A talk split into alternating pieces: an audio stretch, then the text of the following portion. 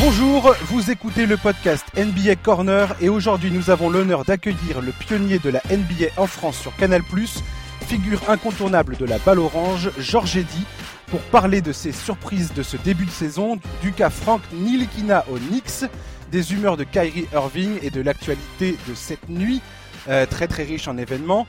Georges Eddy, bienvenue et merci d'être avec nous. Bonjour à tous. On a eu une nuit extrêmement chargée en NBA, c'est le moins qu'on puisse dire. On va commencer tout de suite avec la blessure de Stephen Curry qui s'est fracturé la main. C'est une triste nouvelle. Oui, évidemment. Il nous a fait rêver depuis 5 ans avec 5 finales et 3 titres, avec son sourire et sa technique et son shoot. Donc il va beaucoup nous manquer. Mais bon, comme l'équipe de Golden State était partie pour faire une saison blanche, à la limite, ça ne fait que confirmer que Golden State est passé de grands favoris à peut-être même pas faire les playoffs. C'est triste, mais c'est comme ça dans le sport de haut niveau. Oui, et puis pour Golden State, ça veut dire aussi là définitivement une saison qui ira pas en play-off, ça maintenant c'est à peu près certain. Ils ont eu 3 blessures quand même majeures en 6 matchs, on va dire, qui comptent, entre les play-offs l'an dernier avec Kevin Durant, puis Klay Thompson et maintenant Stephen Curry. Golden State, ça va être quoi là l'objectif? Ça va être de faire du tanking, à votre avis? Oui, en fait, ça me fait toujours rire quand je vois les journalistes américains dire maintenant il faut faire du tanking. Ouais. Ils n'auront pas besoin de faire exprès, vous savez. C'est sûr. En essayant de gagner les matchs, ils vont perdre beaucoup. Et perdre exprès, à mon avis, n'est jamais la bonne solution. Je déteste le tanking et je pense que la NBA devrait tout faire. Et d'ailleurs, a fait pas mal de choses ces derniers temps pour éviter que les équipes cherchent à perdre pour avoir un meilleur choix de draft. Donc faire du tanking, c'est moins intéressant que par le passé déjà.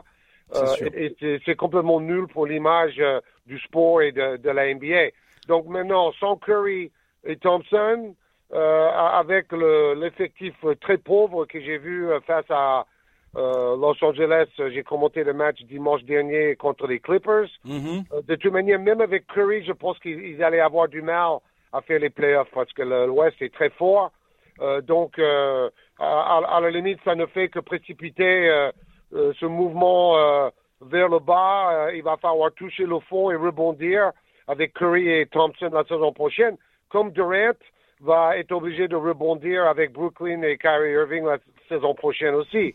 Oui, tout à fait. Et Joe Lacob, qui est le propriétaire des Warriors, a bien évidemment dit dans la presse suite à ça qu'il était hors de question pour le club de faire du tanking, de perdre pour essayer d'avoir une meilleure position pour la draft prochaine.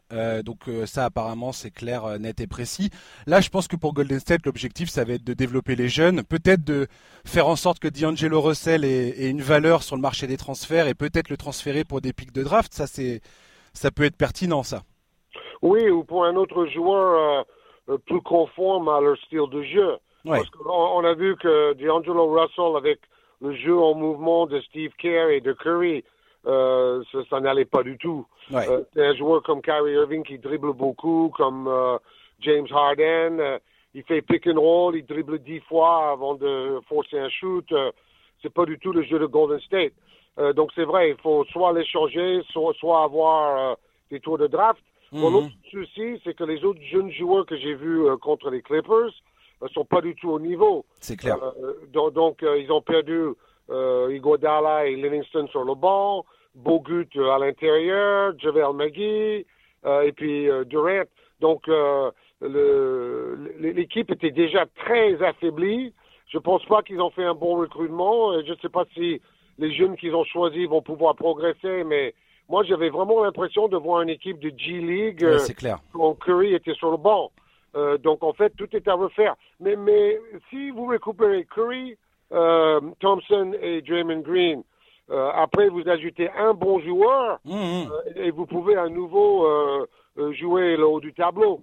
Oui, clairement. À Golden State, là, il va y avoir une opération de reconstruction. Comme vous dites, le banc est probablement... Il va falloir repenser tout ça pour pouvoir avoir des joueurs complémentaires avec Curry, Thompson et Green et des mecs de la trempe, peut-être plus des vétérans, parce qu'aujourd'hui Curry il a dépassé la trentaine.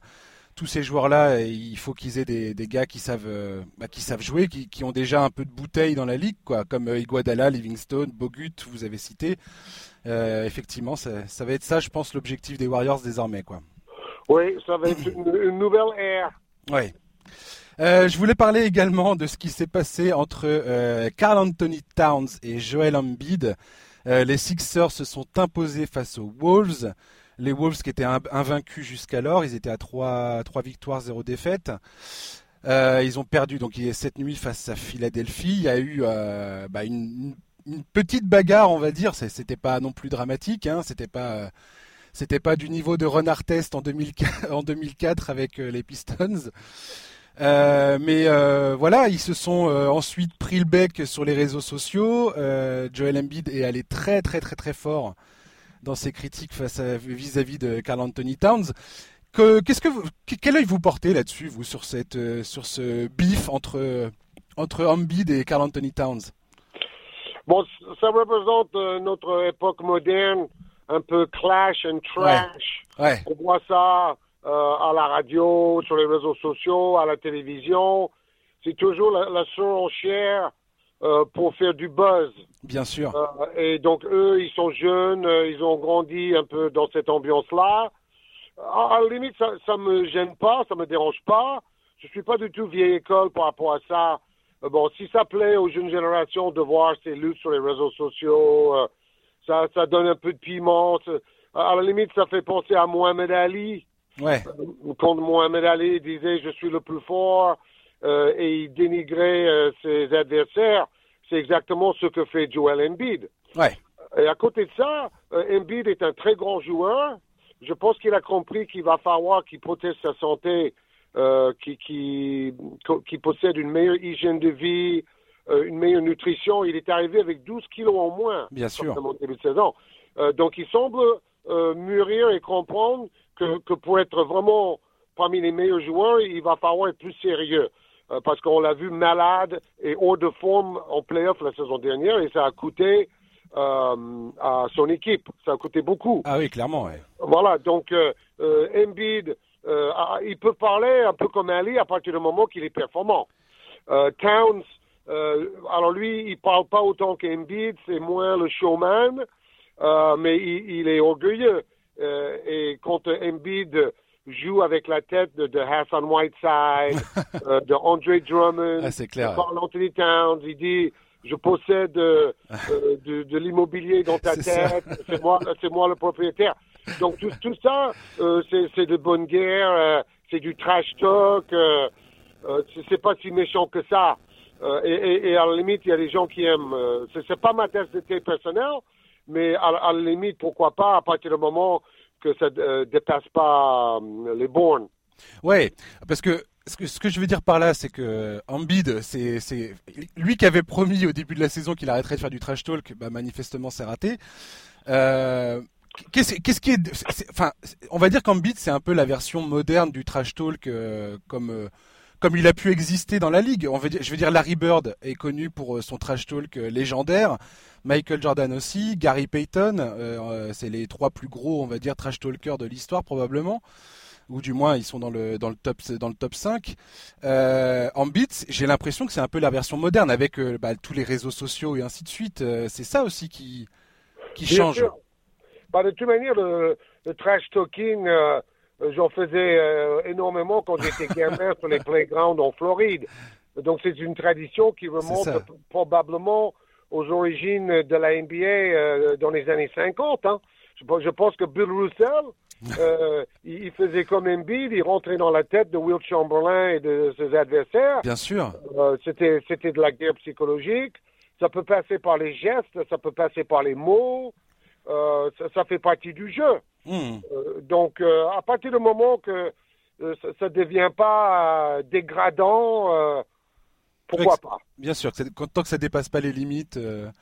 Bon, après, il y a eu quand même des trucs un peu fous cette nuit avec la mère de Karl-Anthony Towns qui était dans les tribunes en train de faire des doigts d'honneur à Joel Embiid quand il est sorti du terrain. Ouais, bon, j'ai l'impression qu'il n'y a que Embiid qui l'a vu, mais bon.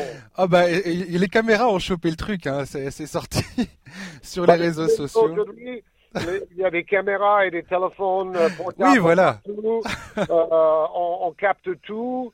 Et bon, ça c'est un autre aspect de notre société moderne que j'apprécie peu. Ouais. Je trouve que c'est toujours l'overdose entre les selfies et en fait les gens passent leur temps à filmer leur vie au lieu de le vivre. C'est vrai ça, je suis assez d'accord avec ça. Le troisième truc que je voulais parler dans cette actualité absolument vaste de la nuit, c'était les 59 points de James Harden. Les Rockets se sont imposés face aux Wizards 159-158. C'est le troisième match le plus offensif de l'histoire. Donc un match qui n'a pas été joué en prolongation, je précise.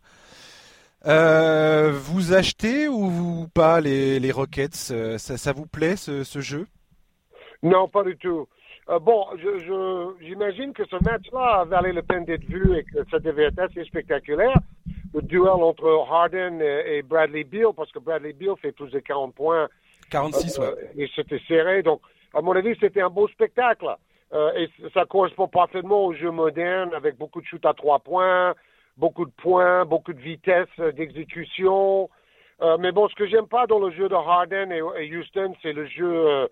en isolé, ouais. C'est-à-dire c'est que du 1 contre 1 avec 15 à 20 dribbles, les autres joueurs ne bougent pas, c'est l'antithèse du jeu de Golden State avec 5 joueurs en mouvement et le ballon qui bouge et tout le monde partage et touche le ballon, donc j'ai toujours été plus adepte du jeu collectif en mouvement, et ce jeu presque hyper mathématique et scientifique de Daryl Morey et Mike D'Antoni et Houston, tout ça est basé sur les algorithmes. Bien sûr. C'est un autre fléau de notre monde moderne. On vit qu'à travers ça. Et donc, ils ont trouvé que shooter à 3 points, c'est plus efficace. Donner la balle à Harden 150 fois par match, c'est plus efficace. Mais c'est pas très beau à voir. Harden, c'est un formidable joueur d'un contre un. Il faut quand même pas oublier que avant ce match hier soir, il tournait à 29 points par match, mais 26% au tir et 15% à 3 points. Complètement, oui. Mais il réussissait 15 lancers francs par match. Donc moi, dans le basket, le truc que je trouve le plus ennuyeux, les temps morts, le jeu arrêté, l'arbitrage vidéo et les lancers francs.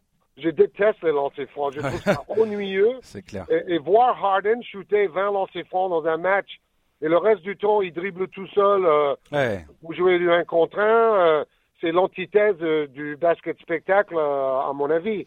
Bah, c'est surtout qu'il chasse les fautes complètement enfin, c'est absolument volontaire. Harden, il est devenu maître dans la science de provoquer des fautes. C'est ce qu'il cherche à faire. C'est soit des fautes, soit une pénétration, soit un tir à 3 points. Et comme vous dites, des dribbles et un step back. C'est extrêmement fatigant. Moi, ce que j'aime bien, enfin, vous parlez là, du basket moderne et donc tous les analytics qui disent que c'est plus efficace, et ainsi de suite. Ce que j'aime bien dans le basket, et en NBA notamment, c'est que mine de rien, quand on arrive en play-off, et qu'on a des séries au meilleur des 7 matchs, et ben tout ça tombe un peu à l'eau, parce que c'est là où il faut produire du jeu, et les actions qui sont estampillées comme étant les plus efficaces ne sont pas forcément les plus valables en play-off. Oui, parce qu'on joue le même adversaire plusieurs fois, on s'adapte, on s'ajuste. En plus, Harden s'épuise un peu comme Westbrook en saison régulière à faire des records un peu inutiles. Et après, il est carbonisé en play-off. C'est ça qu'on voit chaque saison. Tandis que les équipes intelligentes, à l'image de Popovich qui a inventé le load management dans la mode, on a vu que même avec LeBron à Cleveland, mais surtout Curry et les joueurs de Golden State, il tire pas trop sur les superstars parce qu'ils savent que c'est en play-off qu'il faut être performant. Et battre plein de records en saison régulière, c'est futile en fait. C'est ça. Et ce qu'il faut, c'est arriver au moment des playoffs en pleine santé et en pleine bourre, comme Toronto a fait avec Kawhi Leonard, et Toronto a été champion ainsi. Et on a vu que Kawhi n'a pas joué hier soir, donc les Clippers, même si Doc Rivers est un peu old school, les Clippers, ils vont faire du load management avec Kawhi cette année. Il ne va pas jouer les back-to-back. Et tout ça est très intelligent. Mais c'est Popovich qui était à l'origine de tout ça. Il faisait reposer ses stars pour éviter les back-to-back. Avant les playoffs, il faisait reposer ses stars. Et maintenant, Kerr et les autres coachs intelligents ont repris le même principe. D'Antoni, il a un peu de mal. Parce qu'il tire tellement sur Harden toute la saison. Après, il a du mal à changer son fusil d'épaule en play-off. Et Harden est sur les rotules. Ouais, il y a une équipe qui a compris ça. Et après une grosse désillusion, c'est Philadelphie. Philadelphie, cette année, manifestement, enfin, en tout cas, c'est ce que nous indique le début de saison des Sixers, c'est qu'ils comptent bien reposer Joel Embiid tout au long de la saison, lui éviter les back-to-back, lui donner des fenêtres de repos pour qu'il arrive frais en play-off. Et ils ont bien vu avec Toronto que cette stratégie, elle est tout à fait pertinente. Voilà, et comme on se copie toujours dans la NBA, dès qu'une équipe gagne un titre, les autres vont copier leur façon de jouer, comme on a vu avec Golden State, ou avant les Bulls ou les Lakers et tout ça. Donc maintenant, ils vont copier le load management. Et en plus, Brett Brown, c'est un ancien assistant de Popovich. Bien sûr. Donc c'est tout à fait logique. Tout à fait. Je voulais vous parler également de Frank Ntilikina à New York. Vous commentez les matchs de l'équipe de France depuis plusieurs années. Vous avez commenté la Coupe du Monde cet été, enfin en septembre, c'était ça, août-septembre. Oui. Frank à New York, c'est quoi qu'est-ce qu'il fait David Fizdale avec Frank ? Est-ce qu'il est en train de lui casser complètement sa confiance en lui ? Est-ce que vous comprenez la gestion de Fizdale vis-à-vis de Frank ? Et quel est votre regard là-dessus ? Je trouve l'attitude de Fizdale complètement nulle. De toute manière, j'ai jamais été fan de ce coach. C'est clair. Parce que le grinded out style de Memphis, c'était pas ma tasse de thé non plus. En fait, lui, c'est l'école Pat Riley chez les Knicks et chez les Heat comme coach. Ouais. C'est tout pour la défense, jouer physique, casser l'adversaire, casser le rythme, réduire le score. C'est presque le basket de Malkovich avec Limoges dans les années 90. Ouais. Le basket grec, yougoslave et turc des années 90 où on avait des matchs où le score c'était 45-43 à la fin du match. C'est pas du tout le basket que j'aime. Donc Fizdale a totalement cassé la confiance de Frank et ça ne date pas que de cette saison. Plusieurs saisons qu'on joue au yo-yo avec le temps de jeu de Frank, et vu son statut dans le draft et vu son salaire, normalement, il aurait dû être sur le terrain tout le temps. Après, il était blessé aussi. Donc, il est un peu fragile. Ouais. Il est fragile dans sa tête parce que le coach ne lui fait pas confiance, il n'a pas de temps de jeu. Donc, tout ça est négatif, c'est presque malsain. Et ça fait 2 ans maintenant que je réclame sur Twitter un échange. Orlando voulait Frank Ntilikina. Je crois que San Antonio a étudié le dossier. Détroit aussi. Détroit. De toute manière, n'importe laquelle de ces équipes-là serait mieux que New York, parce qu'au moins, eux, ils auraient recruté un joueur pour ses qualités et parce qu'ils voulaient le faire jouer. C'est ça. Donc, c'est aussi simple que ça. Quand on est jeune comme ça, il faut jouer. Être au bout du banc, même si tu prends un gros salaire, c'est nul. Ça t'apporte rien et ça te fait pas avancer. En plus, Franck, que je connais très bien, je connais bien sa famille aussi. Ouais. C'est un garçon très intelligent. Il a eu son bac à 17 ans. Donc, il n'est pas dupe. C'est un garçon bien élevé et poli. Donc, il fait pas d'esclandre. La seule solution, c'est un transfert. Oui, je pense aussi. Ouais. Et moi, je me souviendrai toujours, j'en ai déjà parlé dans le podcast, mais de Tony Parker qui disait que Frank avait probablement besoin de tomber dans une équipe où il y avait un système de jeu un peu plus élaboré que celui que Fizdale met en place aux Knicks. Les Spurs.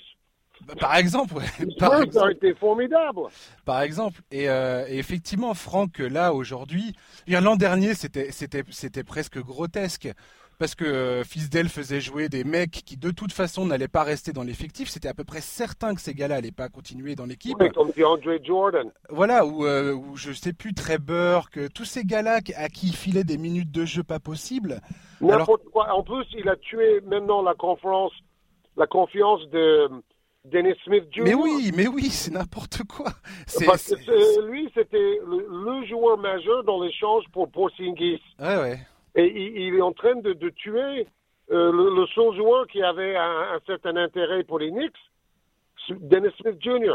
Donc à la limite, je ne peux pas imaginer que Fizdale termine la saison comme coach. De toute manière, ça ne fait que confirmer l'incompétence totale qui règne chez les Knicks depuis 20 ans. Oui, c'est ça, ouais, effectivement, je suis d'accord.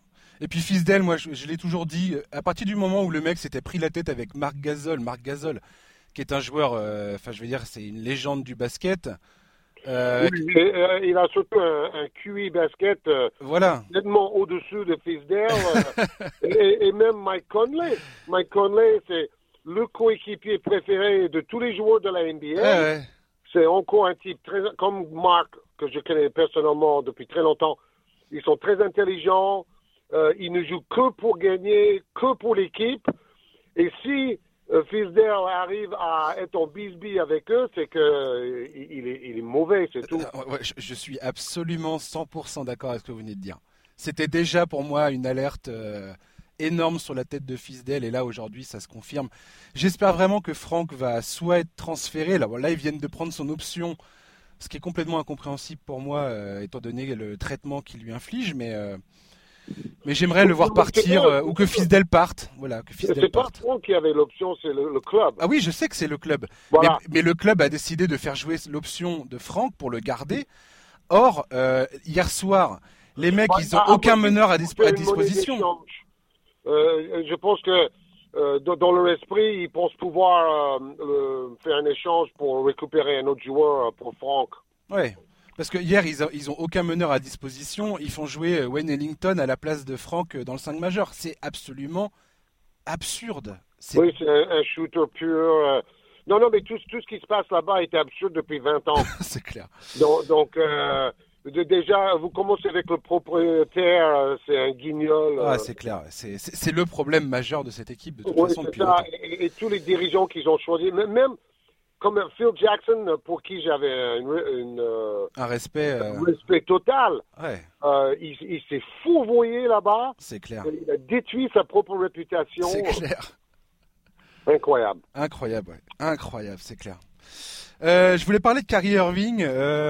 Jackie McMullan d'ESPN a sorti un article sur le site d'ESPN pour raconter que ça y est, les humeurs de Kyrie Irving commençaient un peu à poser des questions au sein du front office des Brooklyn Nets. Les humeurs de Kyrie Irving avaient déjà beaucoup fait parler d'elle l'an dernier à Boston. Comment vous voyez Kyrie Irving ? Est-ce que c'est un problème dans le vestiaire, ce type, ou pas ? Oui, c'est évidemment un problème. C'est un iconoclaste. En fait, il ressemble beaucoup à Kevin Durant. Ouais. Ça ne m'étonne pas que les deux s'entendent bien et que les deux veulent jouer ensemble à Brooklyn. Ça va être un beau bordel. Ouais, je ne sais pas ce que ça va donner en fait. On verra bien. Mais bon, des iconoclastes très individualistes qui vivent dans leur petit monde, dans une sorte de cocon qu'ils ont su créer autour d'eux-mêmes. Donc, ce n'est pas des leaders, ça.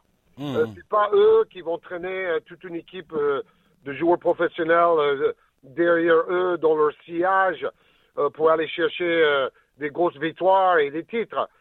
C'est des joueurs qui sont obnubilés par leur propre personne et tous les petits détails un peu inutiles. Regardez Kevin Durant avec les réseaux sociaux, c'est une catastrophe. Et Kyrie Irving dans sa communication, c'est une catastrophe aussi. Ça semble toujours égocentrique, le monde tourne autour de lui. Je veux bien qu'il a perdu son grand-père.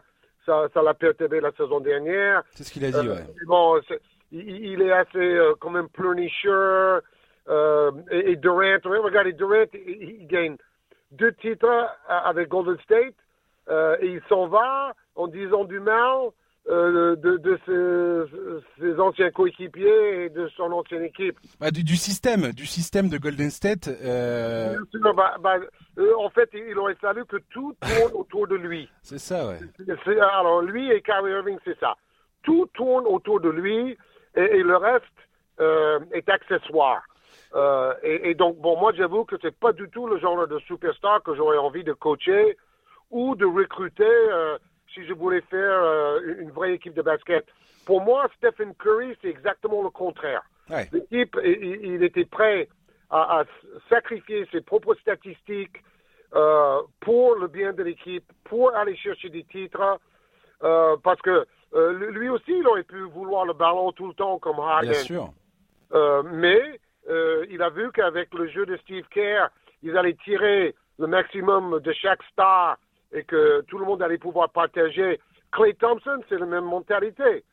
Donc, moi, je préfère la mentalité de Curry, Klay Thompson, Kawhi Leonard, des trucs comme ça, beaucoup plus que Durant ou Irving, ou même Harden. Ouais, bien sûr. Ouais. Et Irving, là... son début de saison aux Nets, on parle de ses stats individuelles parce qu'il a fait des grosses perfs et ainsi de suite, mais collectivement, les Brooklyn Nets, alors qu'il est avec Irving, eh ben, c'est pas fou. Alors que l'an dernier, avec D'Angelo Russell, qui, comme vous l'avez expliqué tout à l'heure, est un joueur de pick and roll, donc un joueur qui a beaucoup la balle en main, mais mine de rien, il arrivait à faire vivre et à exister dans un collectif. Et les Nets, l'an dernier, c'était quand même une équipe très sympa à regarder. Et là, avec Kyrie... Pas, 5 fois par match. Ben, la différence, là, en début de saison, on a Kyrie Irving, il est meilleur marqueur de la NBA, mais il shoot 35 fois par match. Tandis que D'Angelo Russell, il shootait une vingtaine de fois. Donc, ça veut dire qu'il y avait beaucoup plus de tickets shoot pour les coéquipiers. Ah oui, ça se trivait beaucoup plus dans une dynamique collective que ce qui se passe aujourd'hui avec Irving aux Nets. Et franchement, j'ai hâte de voir comment la saison va évoluer du côté de Brooklyn parce que je suis pas sûr que ça soit la bonne formule.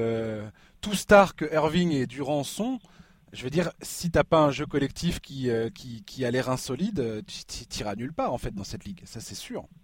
Complètement. Donc voilà. On va terminer avec les Los Angeles Lakers.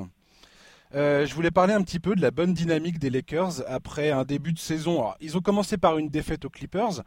Depuis, ils n'ont plus perdu. C'est ça la vérité du côté des Lakers. Qu'est-ce que vous retenez de ces premiers matchs côté Los Angeles ? Bon, comme les Clippers, ils vont être très forts. On pourrait très bien voir une finale de conférence Ouest entre les deux clubs de Los Angeles. Ça ne serait guère étonnant. De toute manière, moi je préfère les Clippers parce que je pense qu'ils sont plus complets, ils vont être plus forts en défense, mais ça c'est quand ils récupèrent Paul George, bien sûr, pas pour tout de suite. Dans les médias, les Lakers tirent le maximum de LeBron qui est en grande forme et Anthony Davis, mais je crains la fragilité de Davis, il a à nouveau mal à l'épaule. Exact, ouais. C'est un joueur fragile. Et c'est lui qui a besoin du load management de la part de Frank Vogel, le nouveau coach. Ils ont bien recruté. J'aime bien le recrutement de Avery Bradley, de Danny Green. Tout ça, c'est très intelligent. Donc, les Lakers ont construit une belle équipe. Ils peuvent jouer le titre. Mais je pense quand même que des équipes comme les Clippers, les Bucks de Milwaukee ou les Sixers de Philadelphie sont un peu plus fortes. Mais bon... c'est juste une opinion personnelle. Non, effectivement, les Lakers, j'ai l'impression qu'ils sont très dépendants de leur père James Davis, bien évidemment. Enfin, je veux dire, c'est enfoncer les portes ouvertes que de dire ça. Je ne sais pas trop ce que ça va donner quand Kyle Kuzma va revenir aux Lakers parce que c'est un poste 3-4 et j'ai hâte de voir comment Vogel va gérer son effectif. Oui, il va être utile parce qu'ils ont besoin de catch and shoot. Le réception-tir, maintenant, c'est devenu avec l'importance des shoots à 3 points. Il faut absolument avoir des joueurs capables de recevoir le ballon et shooter tout de suite, comme fait Danny Green ou comme fait tous les autres joueurs des Rockets en dehors de Harden. Ils sont là pour recevoir le ballon et shooter dans le coin un 3 points comme PJ Tucker. Ouais, mais c'est là que pour moi qu'il y a un petit problème aux Lakers potentiels, c'est-à-dire que Avery Bradley, il fait un excellent début de saison et défensivement sur le périmètre, il est incroyable, mais c'est pas un shooter, c'est pas un spécialiste du shoot. Rajon Rondo non plus. Danny Green, c'est peut-être le seul vrai spécialiste avec comment il s'appelle, Troy Daniels, qui est un vrai shooter. Kuzma l'an dernier, c'était à peu près 30% de réussite à 3 points. C'est pas. Ouais, c'est... mais il peut améliorer. On voit que c'est quand même un vrai shooter, Kuzma. Hein. Ouais. Donc bon, le truc c'est que il faudrait qu'il soit dans un rôle assez précis et qu'il accepte de remplir ce rôle-là. L'année dernière, c'était un peu le bordel. LeBron était blessé. Donc, chacun faisait un peu son numéro d'un contre un. Mais maintenant, ils ont plus d'ambition. Et Kuzma doit revenir avec la mentalité je fais ça, ça et ça parce que ça va aider l'équipe à aller plus haut. Ça marche. Je pense qu'il est capable. C'est un joueur que je trouve qu'il a un vrai potentiel. Bon, après, on va voir si mentalement, maintenant, il peut passer le cap. Parce qu'avant, il joue dans une équipe avec plein de jeunes qui n'a pas d'ambition. Et maintenant, il va jouer dans une équipe avec des superstars qui jouent le titre. Donc, c'est pas du tout la même chose. Ah ouais. Et l'autre surprise du côté des Lakers, c'est Dwight Howard. Dwight Howard, je suis assez content de le voir trouver son rôle au sein des Lakers. Et ça a été un candidat au titre de MVP à son époque à Orlando. Ensuite, il a fait une descente aux enfers ces dernières saisons. Là, Dwight Howard, c'est pas mal ce qu'il est en train de proposer. Oui, bon, le problème c'est que son style de jeu, c'est une chose du passé. Ce qu'il arrive à faire sur un terrain n'est plus du tout prioritaire pour les general managers de la NBA. C'est sûr. Il n'a pas de shoot à 3 points. Il a un jeu vraiment fait pour le basket d'il y a 15-20 ans, quoi. Ouais. Mais bon, il est physique, il peut faire des écrans. Il peut aller au rebond, il peut défendre. Donc, c'est un peu comme Avery Bradley. Si vous avez 10 ou 15 points d'avance, vous pouvez faire jouer un 5 avec Dwight Howard et Avery Bradley et Danny Green et vous protégez votre avance parce que vous avez une grosse défense. C'est ce que les Clippers vont pouvoir faire. C'est ce que les Raptors ont souffert la saison dernière. Bien sûr. C'est bien d'avoir beaucoup de possibilités différentes dans un effectif. En fonction de la situation du match. Quand vous avez plus 15, c'est pas la même chose que si vous êtes à moins 15, par exemple. Ouais, donc c'est une équipe qui aura pas mal de visages différents éventuellement. Ouais, tout à fait. Et comme vous dites, moi je pense aussi que les Clippers sont un cran au-dessus, notamment quand Paul George reviendra, j'ai hâte de voir ça, mais parce que défensivement les Clippers ont l'air vraiment opérationnels. Oh, ça va être monstrueux. Regardez, Patrick Beverley, Kawhi Leonard et Paul George sur la première ligne défensive. C'est complètement infranchissable. Oui, complètement. Et Montrezarel a prouvé qu'il était capable de défendre très correctement. Anthony Davis, il a plutôt très bien défendu sur lui. Après, Anthony Davis, c'est un joueur inarrêtable, qu'on s'entende bien. Je dis pas que Harrell va l'arrêter, mais il peut freiner la production d'Anthony Davis, obliger les Lakers à trouver d'autres solutions à certains moments, et ça casse un peu le jeu, quoi, des Lakers. Le problème, c'est donner le ballon à l'intérieur quand vous avez la pression du premier rideau infernal des exact. Clippers. Ça risque d'être impressionnant. Oui, complètement. Ouais. On verra bien. En tout cas, ça va être passionnant à suivre tout ça. Tout à fait. Bon, écoutez, merci Georges. On vous suit. Je voulais juste rappeler un petit peu où on vous retrouve. Hein. Vous tenez un blog sur le site MyCanal, il me semble. Oui, en fait, j'alterne le blog avec des Facebook Live. Exactement. Normalement, au milieu de semaine, sur Canal Plus Basket. Page Facebook, Twitter, etc. Et vous animez également l'émission Canal NBA sur Canal Plus Afrique. C'est ça ? Oui, et je commente le match en direct le dimanche soir à 21h30 heure française, 20h30 heure africaine. Donc c'est le même match que BeIN diffuse chaque semaine en France. Donc en fait la moitié de ma semaine est consacrée à Canal Plus Afrique pour la NBA. et l'autre moitié pour le Basketball Champions League sur Canal+ Sport en France, et puis le digital. D'accord. Ça a repris la Champions League ou pas? Oui, tout à fait. J'ai commenté un très beau match hier soir. Dijon a gagné. Dijon est invaincu et est à la première place de sa poule. D'accord. Donc, c'est peut-être l'année où on va voir un club français aller très très loin dans cette belle compétition. Très bien. Eh bien, écoutez, Georges, on suivra ça avec beaucoup d'intention. Merci d'être venu nous rejoindre. Merci. C'était très intéressant parce que je vois que tu es très au courant de ce qui se passe dans la NBA et tu as posé d'excellentes questions. Merci beaucoup, Georges, ça me touche beaucoup. Et puis, sachez que vous êtes une des raisons pour laquelle je suis fan de NBA aujourd'hui, faut bien le dire. Tant mieux. Donc, voilà, merci à vous. Et puis, chers auditeurs, merci à vous également d'avoir pris le temps d'écouter ce podcast. Merci d'être toujours plus nombreux à nous écouter. Ça fait très très très plaisir. Et puis on se retrouve la semaine prochaine avec un nouvel invité.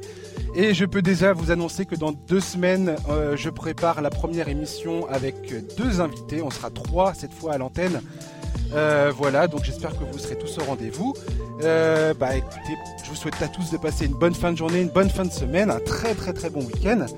Et à la semaine prochaine. Merci à tous. Au revoir. Bye bye. Ciao.